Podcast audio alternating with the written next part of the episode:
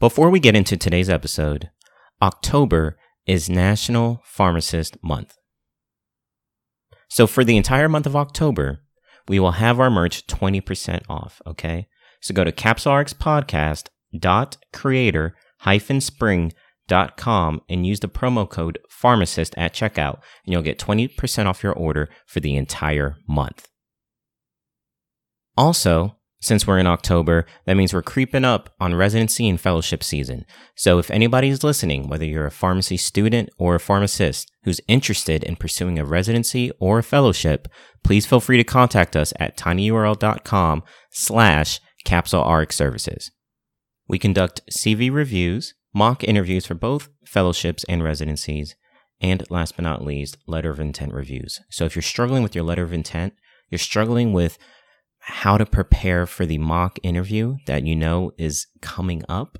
And if you're having issues really finalizing your CV to make it stand out, please feel free to just sign up at tinyurl.com slash capsulerx services. Last but not least, we will also be on Friday, October 20th at Palm Beach Atlantic University College of Pharmacy for the RXPO. Uh, so the career and experiential Expo for pharmacy professionals. So we will be there from 2 to 5, so come check out our booth. And the following weekend, we will be at USF's residency showcase um, at the University of South Florida College of Pharmacy on October 28th. So October 20th, we'll be at Palm Beach Atlantic University. Come check out our booth at the RXPO. And then October 28th, Saturday, October 28th, we will be at USF for the residency showcase and come check out our booth once again. So thank you all for the support. Now let's get into today's episode. So, hello, and welcome back to another episode of Capsule RX Podcast. Today I'll be your host, Dr. Jovan Lazo. And today we have a special guest, not because of what she is doing in pharmacy, or I should say, not only because of what she's doing in pharmacy and her great accomplishments within the career, but also all the great things that she's doing with her social media platform at Pills and Purses, if you don't know. I'm honored to have you on here as a guest, Dr. Natalie Hajan. How are you doing? Or Hajian, Hajian. I told you, I told you I was going to butcher as soon as we get on. no, that was a great introduction. Thank you. I'm very happy to be here too. It's my first podcast interview, I guess. So. Really? Yeah. I'm very shocked by that. I am I absolutely shocked. So. Yeah. Yeah, because I I don't know. There's so many different people that pop up when it comes to yeah. social media influencers from the pharmacy profession. And I believe you're one of the ones that pop up so much and you have such great content. I just figured you've been on a lot of other podcasts. Because I've seen Not some yet. people I've I've interviewed on other yeah. pharmacy podcasts. So I just figured you were. I didn't realize. I know.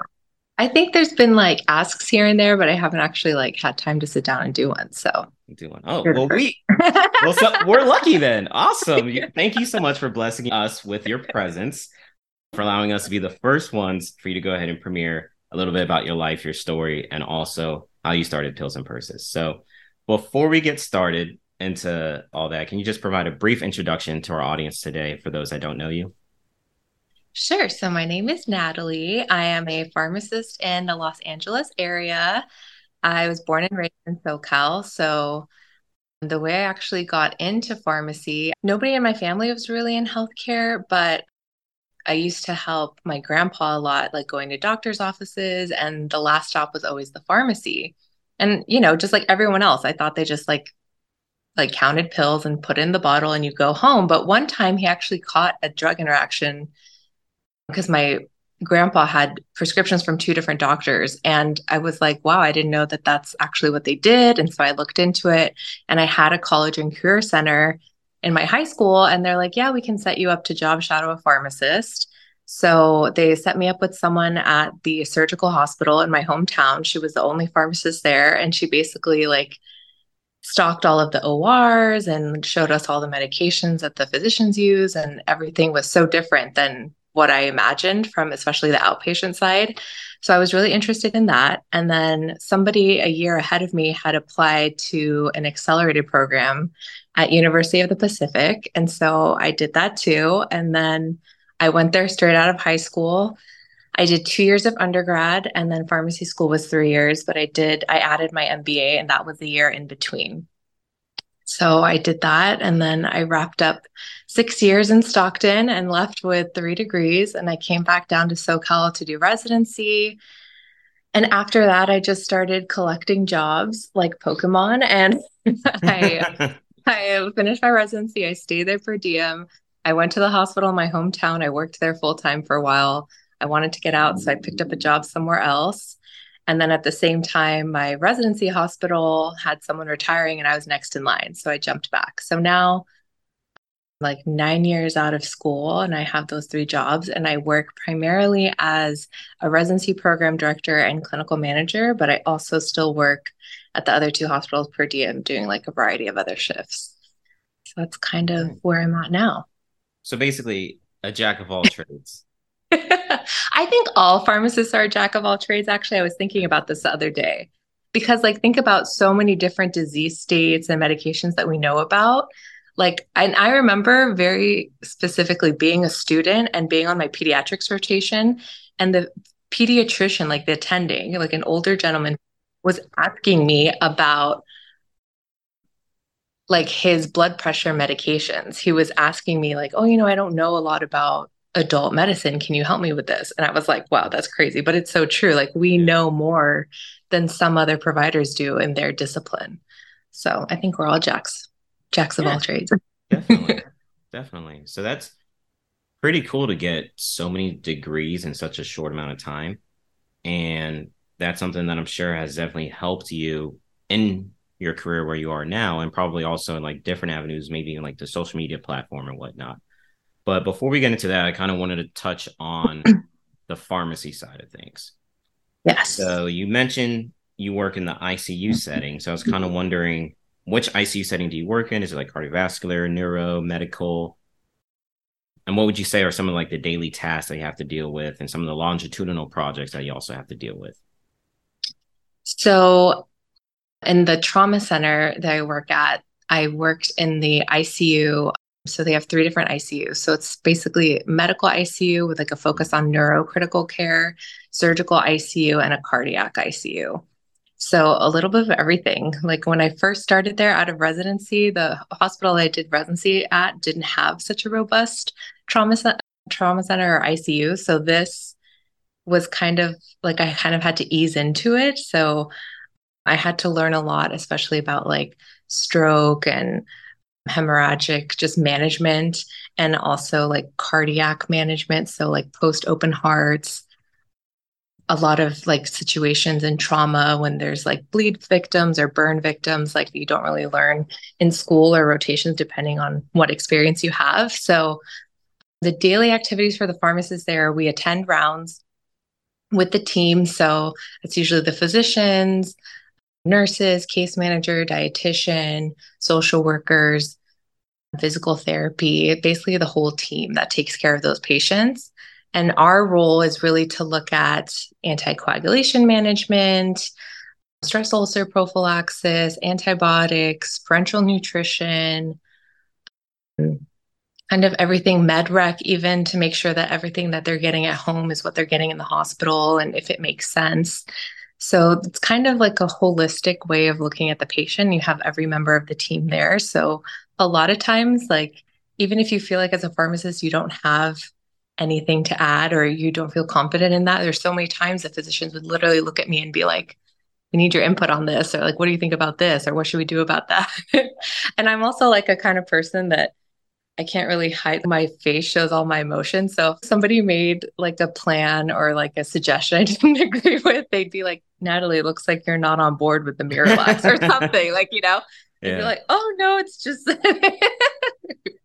so I don't know. It's really like being in a team and being in that setting is really shows it just gives you like a sense of self-worth and knowing that you're doing the right thing for the patient and you're contributing to their care in a bigger way than I guess some people think. The general public doesn't know that for sure. I had a rotation in cardiovascular ICU when I was a resident. And I will say that that is one of the careers in pharmacy, one of the positions in the hospital that you are very, very much involved in every decision making process for the patient being able to cover like multiple different floors. It's like the ICU, whether it's the doctor's input, the attending, whether it's like the cardiac surgeon, whether it's the PA that might be covering, like whoever it is, there's always questions. And when you're rounding, there's always interventions that can be made. And I will admit that that's one of those, if you love that collaborative practice with different healthcare professionals, like that is it for you. Like brainstorming, coming up with ideas, sometimes going outside of the box, using maybe something off label that might benefit this right. patient. It yeah. works. And you're like, oh my gosh, now we got to do a research project on it or something.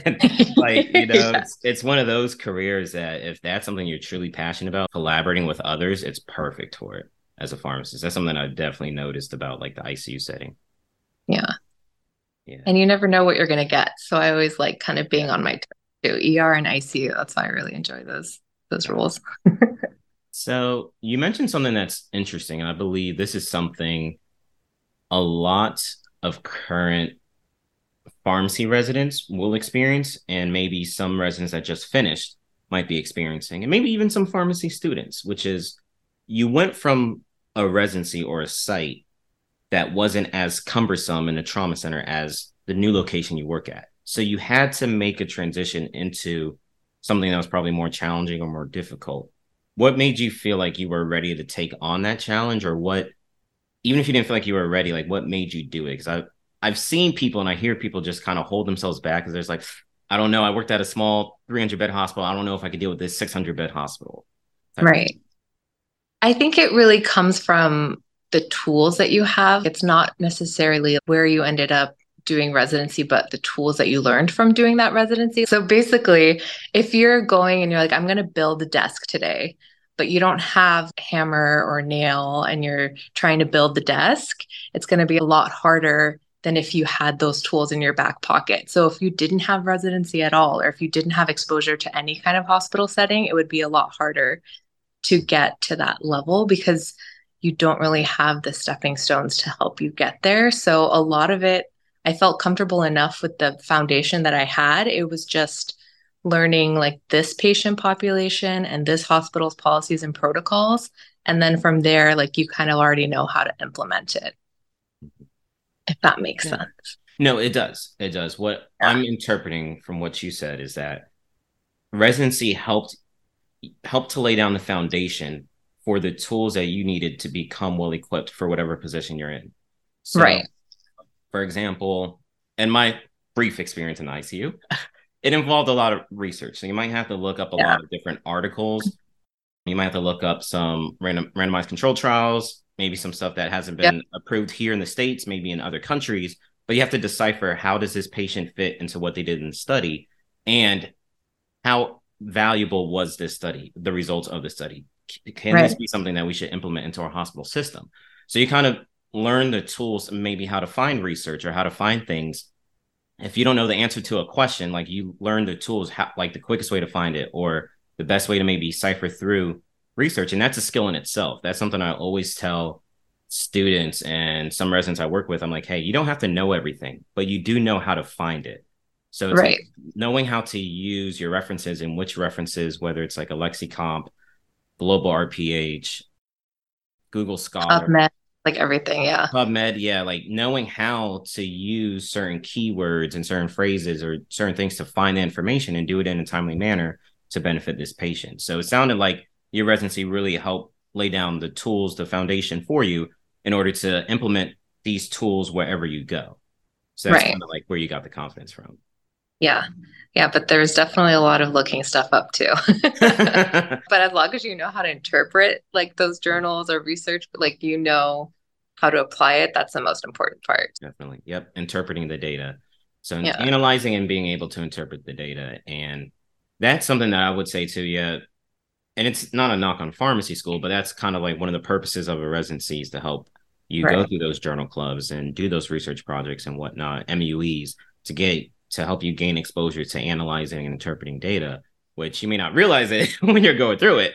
But yeah. then once you're done you can see the benefit. yeah. yeah yeah there's a for there's sure. a reason for everything and so i'm glad i'm glad you mentioned that so for anybody thinking about taking those steps and maybe doing something that's a bigger hospital rather than a smaller one from what you're used to kind of you know have some confidence in yourself i know imposter syndrome is a serious thing And I feel like I hear more and more younger pharmacists kind of mentioning it.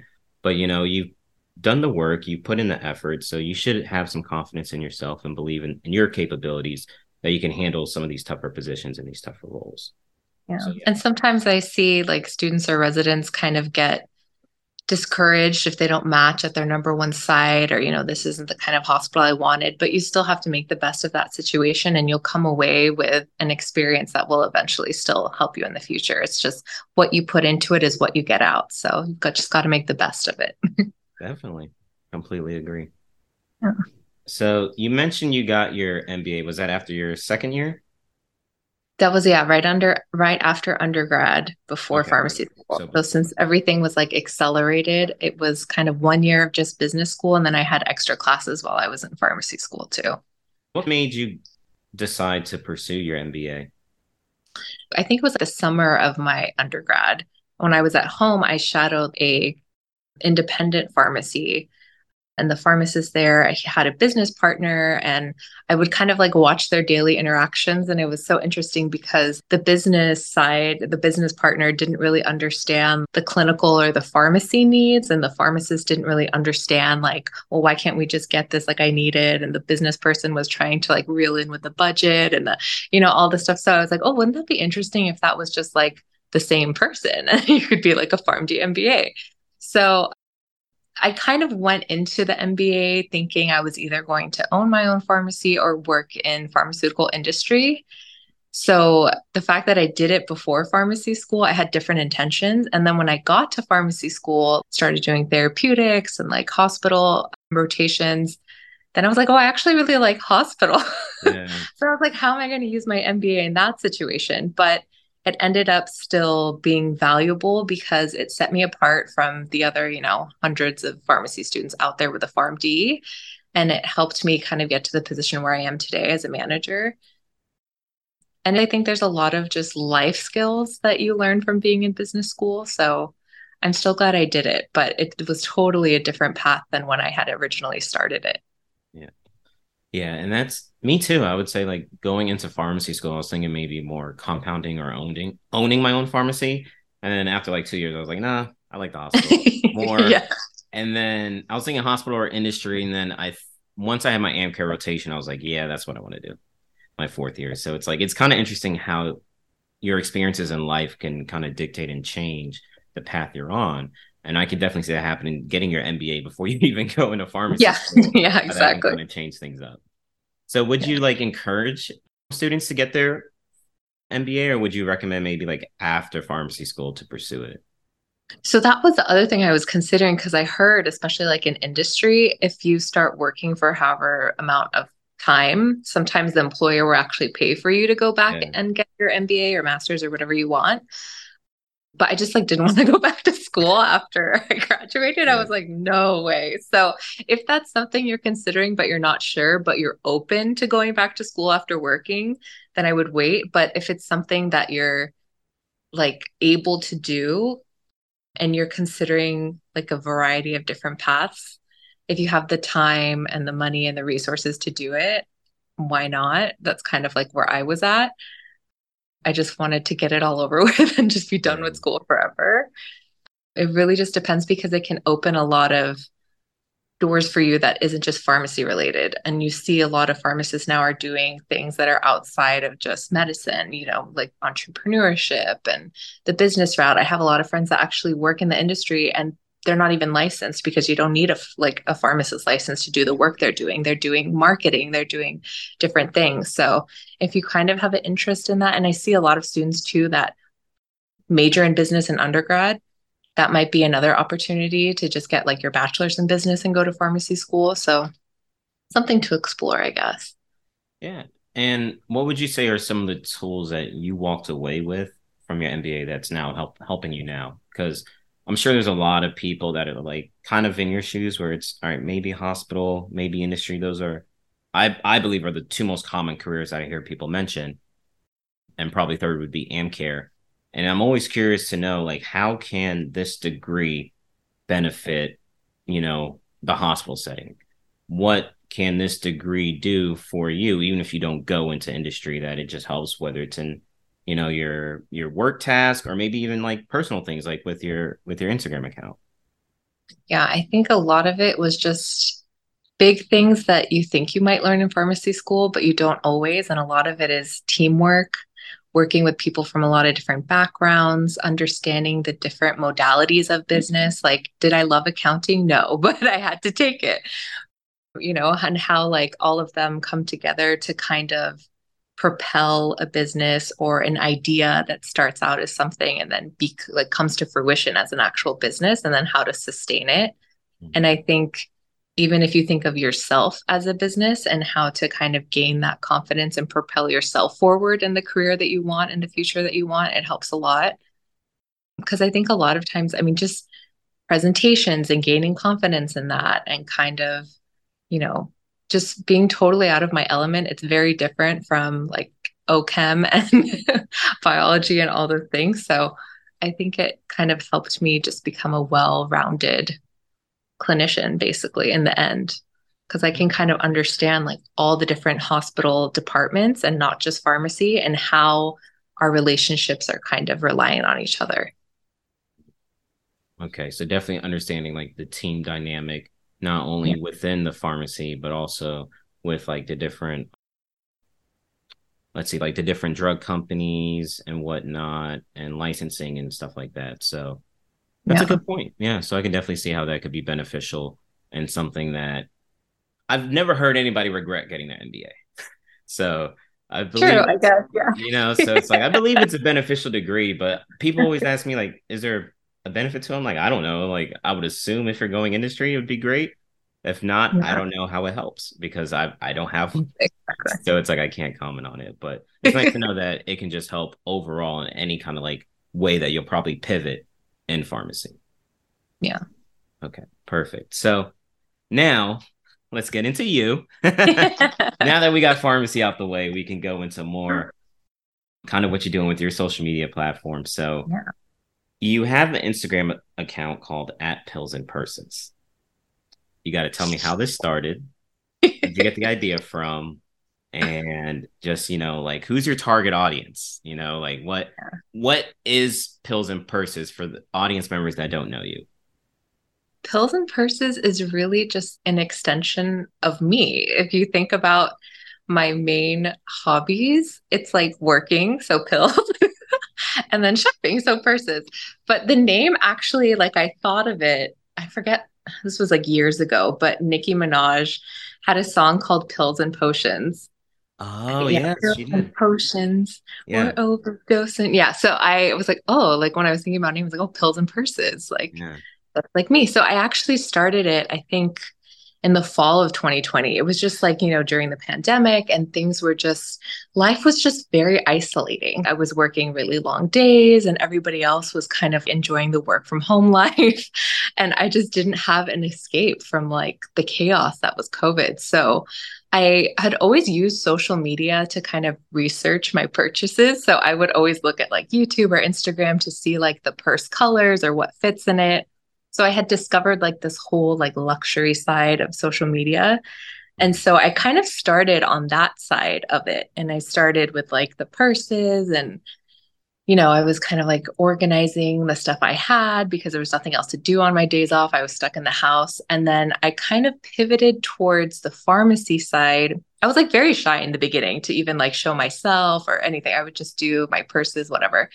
And then I pivoted towards the pharmacy side probably like around, it must have been like October because it was like pharmacist month or something. And I started making reels and just like partially like like informative, educational, but also funny and relatable. And I started doing that and I gained a lot more like pharmacy audience. And then I was kind of like, oh, I don't know if they're going to be into the luxury stuff. I don't know if the luxury stuff are going to be into the pharmacy stuff. But it was just like I've noticed this huge shift. And even though I post mostly pharmacy stuff now, even my luxury followers are so supportive of that and engage with the posts and ask me questions and I think it just shows that no matter what your platform is, or, you know, I don't have like a carefully, carefully curated page. I just kind of post like as who I am. And I think as long as you're just relatable and open. And sometimes I'm very vulnerable on there. I think that's just kind of where I'm at now. I'm just kind of sharing every part of my life. So now it's like pills, purses, wine, food, dating, gym, yeah. like all the crazy stuff, just living yeah. in LA. So it's a lifestyle page now. Yeah, basically. Got it. My lifestyle is still mostly pills and purses, but the other stuff too. yeah. Got it. That's awesome. So how long have you had it? I think it would be almost three years. Wow. Like the first year, I was kind of hiding behind it, but probably like in the past year or two, I've kind of shown more yeah. of myself on there. Yeah, and I, mm. even as a guy, I look at some of the purses. I'm just like, wow, they do look elegant. I'm just like, oh wow, like okay. I feel like you know people collect like art, watches, yeah, yeah. fine wine. That's purses are my thing. and and from what I hear, purses are actually a good investment. So yeah, for any fellas yeah. that that are worried about you know their partner having to get some purses, there are actually some purses are a good investment, kind of like a Rolex watch and whatnot. Yeah, depending on yeah. the quality, it could be a good investment. Yeah, my dad's actually Googled some of the purses I buy. He's like, Did you pay this much for this purse? I'm like, No, dad, that's the resale price. He's like, Oh, you should sell it then. I'm like, No. One day. yeah, that's that's how my brain thinks too. It's like, all right, well, buy this now, but can we resell it in the future? in a year or two, will the price go up? Yeah, I, I'm wired the same way, but I think it's awesome. I love the content that you share. Thank I know you one of the things you recently started doing was the meds and music. So I definitely mm-hmm. want you to talk about that. How did that kind of come about? I love, okay. So I love music just as much as I mm-hmm. love everything else. But yeah, like a lot of what I listen to is rap and hip hop, and they name drop drugs a lot. And so yes. I started like realizing, like, hey, there are a lot of songs that mention medications. Like, and I wonder what the general public thinks, like, when they sing along. Like, do they even know, like, yeah. what these medications are, what they do, what they're used for? So I was like, well, I'll just start this thing and just call it meds and music. And it's funny because I remember being in high school and my Spanish teacher, we used to do quizzes based on music. So she would play us like a Spanish song and it would be missing some words and we had to fill it out. And then I was like, I think meds and music, like music's a really strong way for people to learn things. There's a lot of like I think studies on just how music and how it affects our cognition and all that stuff. So I was like, oh, I'll just do a series meds and music and it'll be fun and I get to talk about another two of my passions, which is pills and yeah. work and music. So I kind of just started doing it and then people started sending me lists and like I had one follower send me this huge playlist that I'm like still going through there are a lot of songs that mention medication. So, like some of the, you know, street medications and some of the actual prescription medications. So, I'm trying to focus on those first. But yeah, that's like my new fun thing to do is to do meds and music. Yeah. And I, the reason why I think it's super cool and super awesome is the fact that I don't know if the general public actually understood the bar or the line that that rapper or artist was trying right. to, to make because they don't know what that drug does. Yeah, they exactly. hear the brain and it rhymes like, oh, that sounds cool. But being able to actually like help break it down for them, like, what is the purpose of this drug? How does this make sense? Like, I think that's super cool. Um, yeah. so I'm glad you started doing it. I'm tuning in yeah. to that. And is there anything else that you're currently doing with your page or anything you're thinking about doing up coming up or anything like that? I think that's kind of my main focus right now because I have a lot of things lined up to do for that. I just have to like have the time to film it. Yeah. But everything else, I'm just pretty open. Like Fabletics reached out to me to be an ambassador. So I've they've been sending me scraps. Thank you. So I've been doing that. That's awesome. But yeah, it's hard. Sometimes, you know, you go through periods of like, oh, I have so many content ideas, and then periods where I just like don't have the energy in me. Mm. So I'm kind of in the I don't have energy period right yeah. now. You know, residency just started and I have a new group of residents and just trying to go through like work takes over a little bit. Yeah. But yeah. So I'm trying to balance it out. It's a good it's a good escape still. Yeah. Uh, trust me, I know. I, we were messaging the other day. I told you like I'm going on vacation. So I, yeah. like, I need a break. I literally came back from vacation. I was like, nah, I needed longer. So I went back. Yeah. It um, should always be a vacation to look forward to. yeah, exactly. That's how you got to have it planned. Yeah. Exactly. So, like for me, I told myself I might need one every single month. So, Um, that's, that's great. You should. yeah, stay tuned. Stay tuned. Yeah, yeah. I already got a couple things planned for the next next three months, but that's awesome. I love seeing everybody grow on social media and being able to do things outside of the pharmacy career because it helps to personalize the profession with people. So now exactly. it's just not looked at as a pharmacist as just someone who just counts pills all days. They're just trying to put everybody on medications. They don't care about people. Like it personalizes you with people and now they could reach out to you about like medication questions or be more interested about their medications and learning about their health to help improve mm-hmm. their health which is valuable i absolutely love seeing so many different people going on social media accounts whether it's a pharmacist doctors nurses and kind of making things personable for their profession to connect with people. I just think it's honestly awesome. Yeah, exactly. Like we're not just robots. Like we have our own passions and hobbies, and we're real yeah. people that care. So, and I think that even helps with the upcoming pharmacists, the future pharmacists, and the students, because this generation is so different from previous ones because previous ones didn't have the social media. So it's like they just probably assumed everybody just worked, went home, had a family, whatever mm-hmm. may be. But it's like now you can see like, oh, with as a pharmacist, you can also do all these things. Like you're not just boxed into just your career. Like there's so many other things you can do. You can still have an enjoyable life. There's exactly. more outside of work.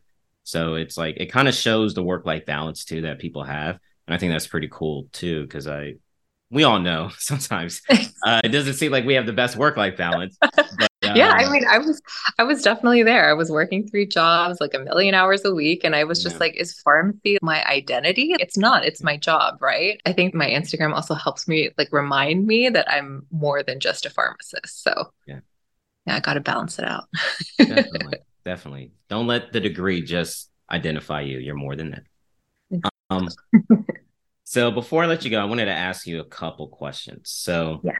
one of them was I know a lot of people are interested in the hospital setting. A lot of people, a lot of students listening, they probably want to get involved in a residency. What would you say is the blueprint to get into an ICU position? Do you think they need a PGY2? Would you recommend a course of PGY1? I know some people actually got a job straight out of pharmacy school. Those more smaller hospitals, right. but you know, there's a lot of different alternatives. I just kind of wanted your recommendation of what you think is best for somebody to do. So I think the first step when you're in pharmacy school is if you're considering a hospital position, try to get a hospital job. I know they're fewer and less available than the retail jobs, but mm-hmm. if you can be a hospital intern, at least you can kind of get one foot in the door and see if you like the inpatient setting. I mean, I love it, but I also understand it's not for everyone. You know, sometimes I forget, like, you know, going to codes is not normal. like, you know, people have to deal with the craziness and life or death situations in a hospital and everybody might not be fit for that and that's okay. But i think if you start off as a hospital intern you can kind of get a sense for if that's what you enjoy. And then beyond pharmacy school i would definitely recommend a pgy1 and i'm not saying that in the sense of like oh we're not going to hire you if you don't have a pgy1 but it just makes you it helps build that foundation and gives you the confidence to be able to really take care of a gravely acute person in a hospital. Like I would be scared to work in a hospital without a residency, without some kind of exposure and background to kind of help me. Like residency is basically like a safety net. You get one year of like practice and then you're by yourself. PGY2s in general, and people are kind of surprised when I say this. I'm not anti PGY2. I just think that it's not the only path to a position. So a lot of times people think you have to do PGY2 in critical care or ID if you want to get that specialty position, but you don't. If you're not willing to put in another year of residency and that mindset, you can study on your own and find, you know, different work opportunities that will allow you to like rotate through the ICU. You don't have to be the main ICU pharmacist, but that's kind of like what I did. And that was one of my shifts that I kind of learned and gained experience in. Or if you want to be like an ID pharmacist, you can kind of you know rotate through a place where you could get a little bit of antimicrobial stewardship or maybe has a hiv clinic you can rotate through and then you can study for yourself and take the board exam if you want and that's like a different path to the same route So that's kind of what I would recommend. Besides networking, definitely, you know, don't burn bridges, meet as many people as you can, keep your colleagues in your Rolodex. You never you'll never know where they end up keep in touch with pharmacy school, give back. I think it's so important once we graduate. Like, you know, we get so involved with health fairs and outreach events when we're in school. And then when we graduate, that kind of goes away. But if you keep a tie to your pharmacy school or a local one and kind of, you know, precept the students at the health fair, then you get to give back to everyone that helped create you into the clinician you are today. That's kind of my yeah. words of advice. and it's interesting you say that because I don't hear many people say that. So I, am sure that's why you're so many people are surprised when you say kind of like the alternative routes because I always say that. Yeah. Like you don't have to do a PGY two. You could get certified. It might be a longer route to the same goal. Yeah. But maybe you'll be happier taking that longer route. Like there's, I don't know if it's like the cell phones or what, but I just feel like a lot of people want things more immediate than in the past. And it's like, hey, if it takes a couple years instead of one, like what's what's wrong with that? Like it's yeah. okay. Like that's perfectly fine. And so kind of maybe just working your way into the setting, getting a couple hours here, a couple shifts here, here or there a week, and then also just doing what you need to do to get certified can still make you a great candidate instead of going through a PGY2 if you just feel like it's not for you. Yeah. So I love that you mentioned that. And one thing I was thinking when you said that is something that I always, whenever residents ask me for advice, it's always tough because the future of pharmacy is I feel like it's leaning towards they just want people with a PGY2. So it's tough. I feel like there's still that area where it's like you don't need one. But do you think in the future that'll probably get to a point where it's like you're going to just have to get a PGY2 to probably get one of those specialty positions? I think it also, and I should have mentioned this, but I think it also depends on the street, state in which you practice because I mean, being in California and especially Southern California, it's very competitive.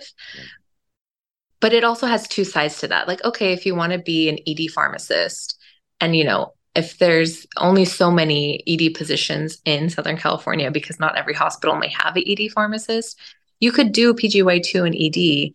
But if you can't find that ED pharmacist position, now you're kind of overqualified for whatever position you want to do.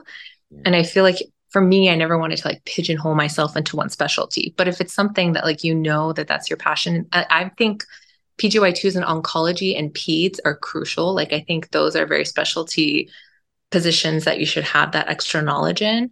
But I think for certain like hospital settings where you can kind of get that exposure from other positions or just from working a lot, that might be another route. Cause I also want to acknowledge that not everybody has the means to do a PGY2. They're already, you know, in debt, student loans, and they just want to work and start, you know, getting family out there. So, yeah. Yeah, exactly. and stuff like that. So there's Yeah. So, I mean, I think there are certain positions that, yeah, they'll probably not hire anyone without PGY2 but there are there is some leeway in like the different positions. I think the specialty am cares and some of the specialty hospital positions you probably will need one.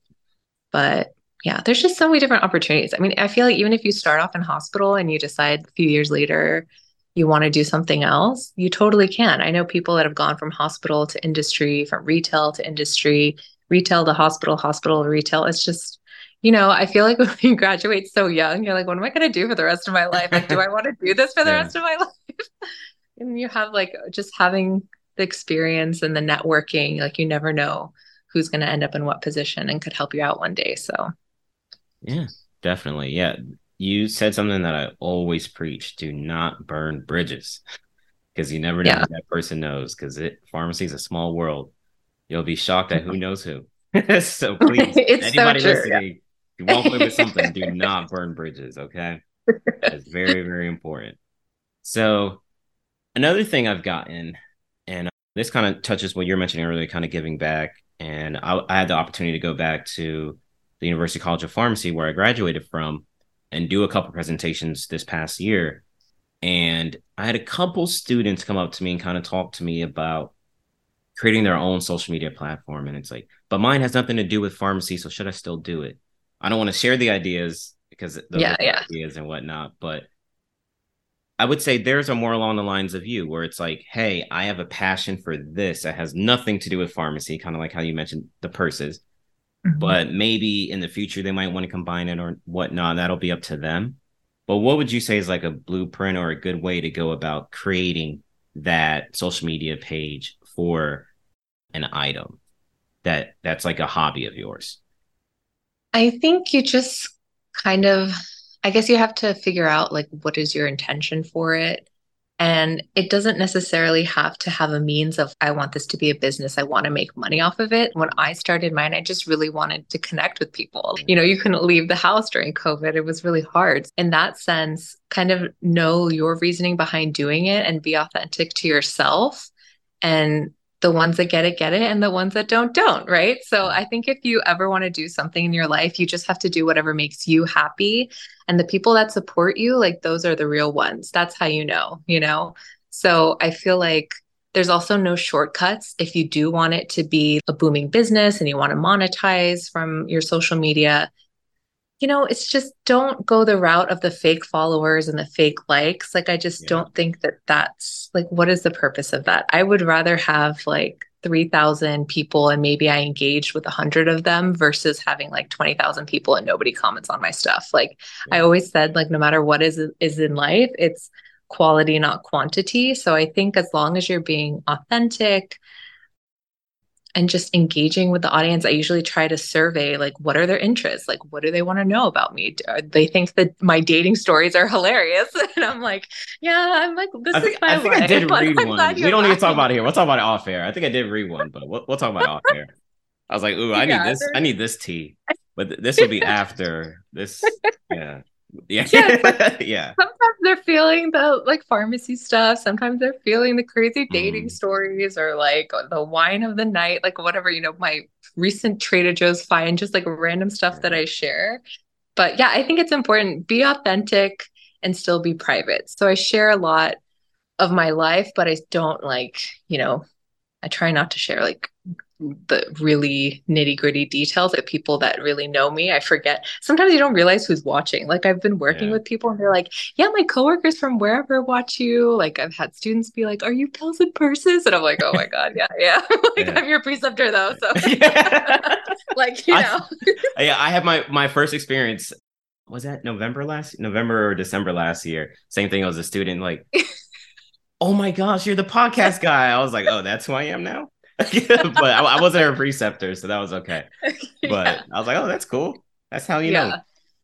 Yeah. So I think, I mean, I think it's a great resource because like it just makes everyone so available too. Like if you have a question about pharmacy school or residency, like people DM me and I always answer. I always just try to be, you know, responsive. And if I can help, I can, or I guide them in the right direction. I've had people ask me about like, well, like, you know, I'm interested in industry and I'll forward them to a couple pages that, you know, I know that they're industry pharmacists. So I just think social media is such an important tool. Like I know there's a dark side to it, but knock on wood, I haven't really experienced that side.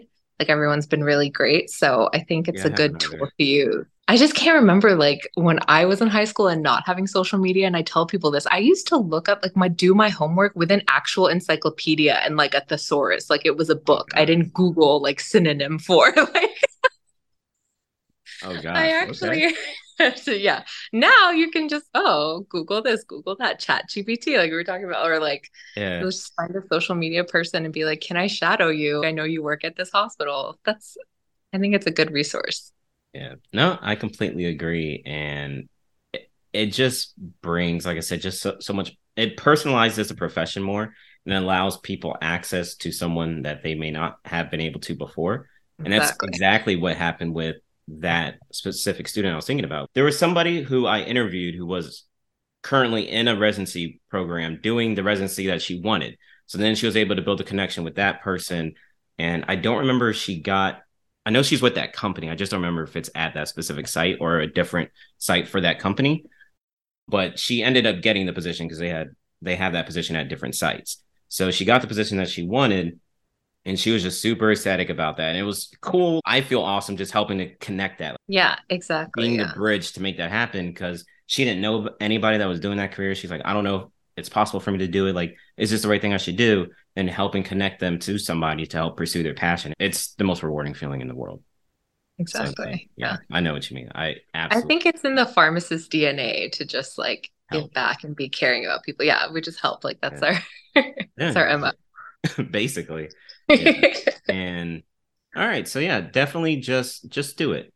Let me ask you this because I think this is why they were hesitant because they didn't know how this would impact them when it comes to maybe applying for a residency or different things like that. Luckily for me, mine was pharmacy related, so almost every interview I had, I think there might have been only one asked me about my pharmacy podcast. Like they were interested about it, like, oh, I want to know so much about it even now sometimes in job interviews or different things like people want to know because they see it on my cv but for those that are doing something outside of pharmacy do you look at it as oh maybe it's a distraction like they won't be able to put in enough effort into this residency program or anything like that if you're allowed to talk about it i don't know Good question. I mean, I Yeah. feel like it really depends, right? I think that, I mean, there might be some employers or like whoever, you know, that look up people on their social media, but you could always make it private if you're scared about sharing anything. If you Yeah. know you're applying and, you know, you kind of want to be hidden from employers, I would definitely recommend going private during that time period. But I think that it, yeah, it just, I feel like it depends on the content. I think, you know, we all get frustrated in our careers in our life or something, but if you're constantly posting negative things about pharmacy or other healthcare disciplines, that might not be, you know, showcasing you in your best light. But if it's something positive, it's a hobby, just something you like doing and it's not illegal, yeah then I mean, you're probably fine. Yeah. And I think like the first question anybody asks you in an interview is tell me about yourself, right? Yeah. And you might say, like, yeah, you know, I have this Instagram where I do like reviews on Legos and I love Legos. And that'd be cool. Like, that's your hobby, that's your passion. You know, I think it's healthy to have something outside of pharmacy, right? Like, we shouldn't just be pharmacy 24 7 as long as it's something that interests you, productive, and mm-hmm. not illegal. Yeah. No, and that's something I, I I love that you mentioned that. That's something I always tell people who work with me for like residency interview prep, like do that in your opening statement.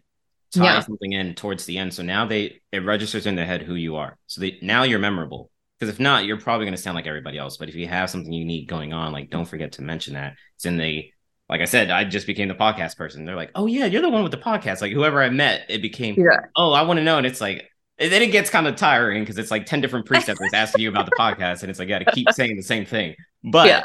other than that, it was like cool because I stood out to them a little bit. So it had, mm-hmm. it created like a moment with each, each of those people that I interviewed with. So that's, that's definitely a great tip to always doing like your opening, like Yeah. tell me about yourself. Just kind of drop something personal that you're doing to kind of help you stand out. And if it is pharmacy related and it's something that's promoting our profession, I mean, that's definitely a bonus. Like, you definitely want to highlight that. So, Definitely.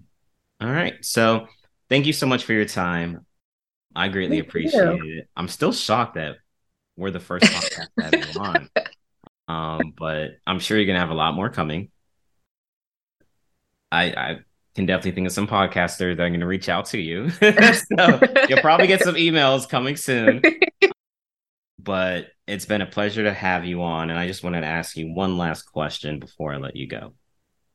To kind of wrap up today's episode, what would be one thing you want the audience to walk away with today? I think just echoing the sentiment of, you know, do whatever makes you happy. And the people that support you, those are the people that have supported you all along. And like, there's something else that I always like, I'm kind of starting to share with everyone. I think it's just good if you can do one kind thing for someone, someone else every day and not tell anyone about it. Like it's so rewarding, even if it's just something like paying for the coffee for the guy behind you in line or complimenting someone's outfit or just like little things like when you give back to others, I think it really fills your own cup. And that's kind of what I'm trying to focus on in life now is just like how to make myself happy by sharing happiness. And I think whether it's social media or real life or work or school, like there's definitely opportunity to do that. So just think about how making someone else's day could also make your own. Yeah. I believe it's just part of the law of attraction, where I don't know if you ever seen these. They show up all the time on Instagram because I watch a lot of like dating things, so it shows up in my feed.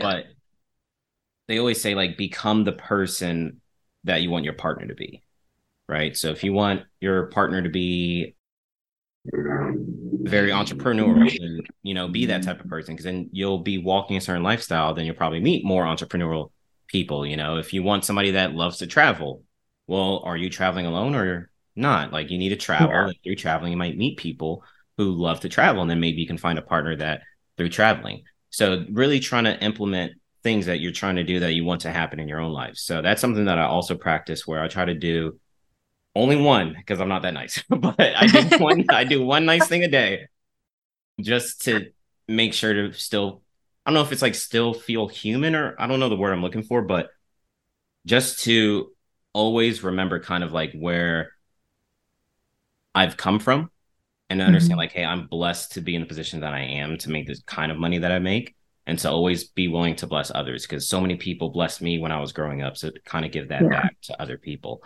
So just do one nice thing, whether it's opening the door, maybe if you see like an older woman str- struggling with the groceries, just like help her take it to the car. Yeah. You know, if you see like a large family, you can kind of tell like they might be struggling. Like this could be a big hit for them. Like, you know, just pay for the groceries or something like that. Like, but that's just me. But like, you know, just do something nice. It doesn't have to be money all the time. It could literally be right. like you could write something on a card and just give it to your coworker, and you don't know what they're going through, and they're exactly yeah. and appreciative of it. So always try to do one nice thing or one method of gratitude towards a person a day, and then that will help fill up your cup, like you were saying, and kind of bring that happiness to you. And I yeah. feel like that's just part of the law of attraction.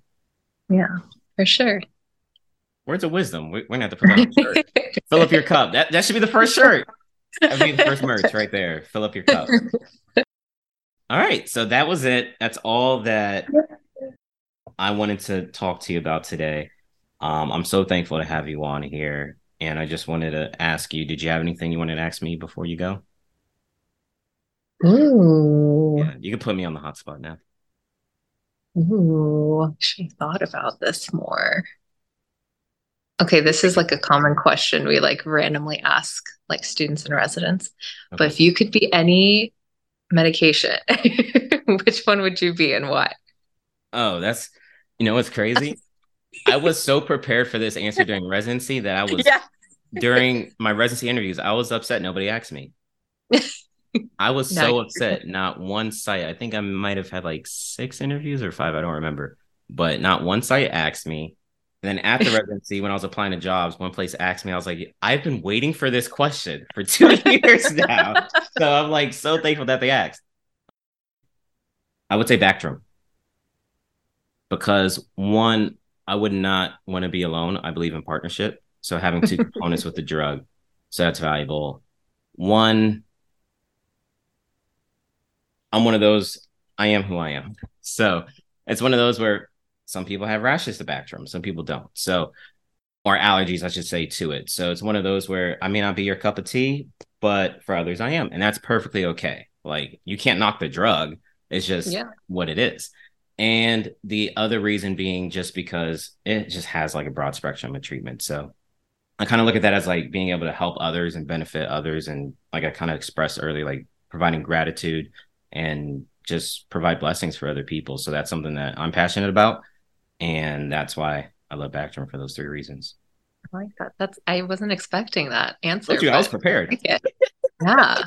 Because I mean, yeah, I like the allergy part too. Because yeah, you can't yeah. control how people react to you, right? You can just be no. yourself, and yeah. it is what it is. The drug just stays itself, so it's like you know, just you can't react to how people feel about you and whatnot, and that's perfectly okay. Like people can have their opinions. I'm not one of those where it's like it upsets me or anything like that. I'm like that's mm-hmm. perfectly fine as long as we can all have respect for one another and be cordial that's all that matters.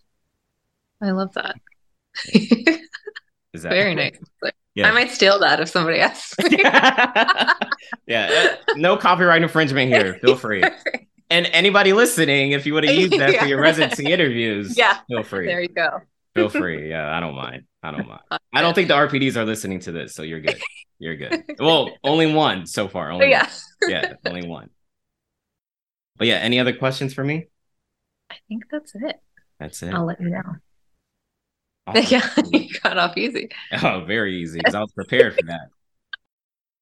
So yeah, once again, thank you so much. Can't wait to clip this up. Thank you. It's been a pleasure to have you. Hopefully, we can have you more in the future. Maybe we can do more residency geared information because I know I don't know how much you can share. It doesn't have to be about your residency, but just you know how to general, help yeah. students yeah become better applicants, kind of stand out during the application process when we get closer to that time frame. Might try to reach out to you to see if you're available. But thank you so much mm-hmm. for your time. It's truly an Thank honor to have you. If you haven't yet, go to Instagram right now, search at Pills and Purses, and hit that follow button. And are you also on TikTok? I am not. I am Okay. not on. 'Cause I was gonna say I don't follow you on there. yeah, no. So I was like, I don't think you're on there. Okay, you're I'm only like, on. I only have time for one. yeah, tr- uh, trust me, I know. I'm I'm I going started that now. YouTube too, but I haven't done anything. I've just been uploading some of my meds and music on YouTube, but On that's a whole YouTube? nother beat. Is it the same Yeah. Pills and Purses?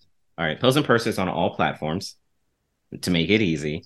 Instagram and YouTube. If you haven't yet, go to YouTube, go to type in Pills and Purses, find her page, subscribe, and also like anything that she shares. Definitely share it. The meds and music is a lot of fun to tune in and check out. And if you have any meds and music, like I just had one right before coming on here, definitely share it with her so she can incorporate it into it. So thank you guys for listening. I greatly appreciate. Once again, if there's anything I can do for you, I'm very easy to find. Just go to at new underscore capsulerx podcast on all platforms Instagram, TikTok, YouTube.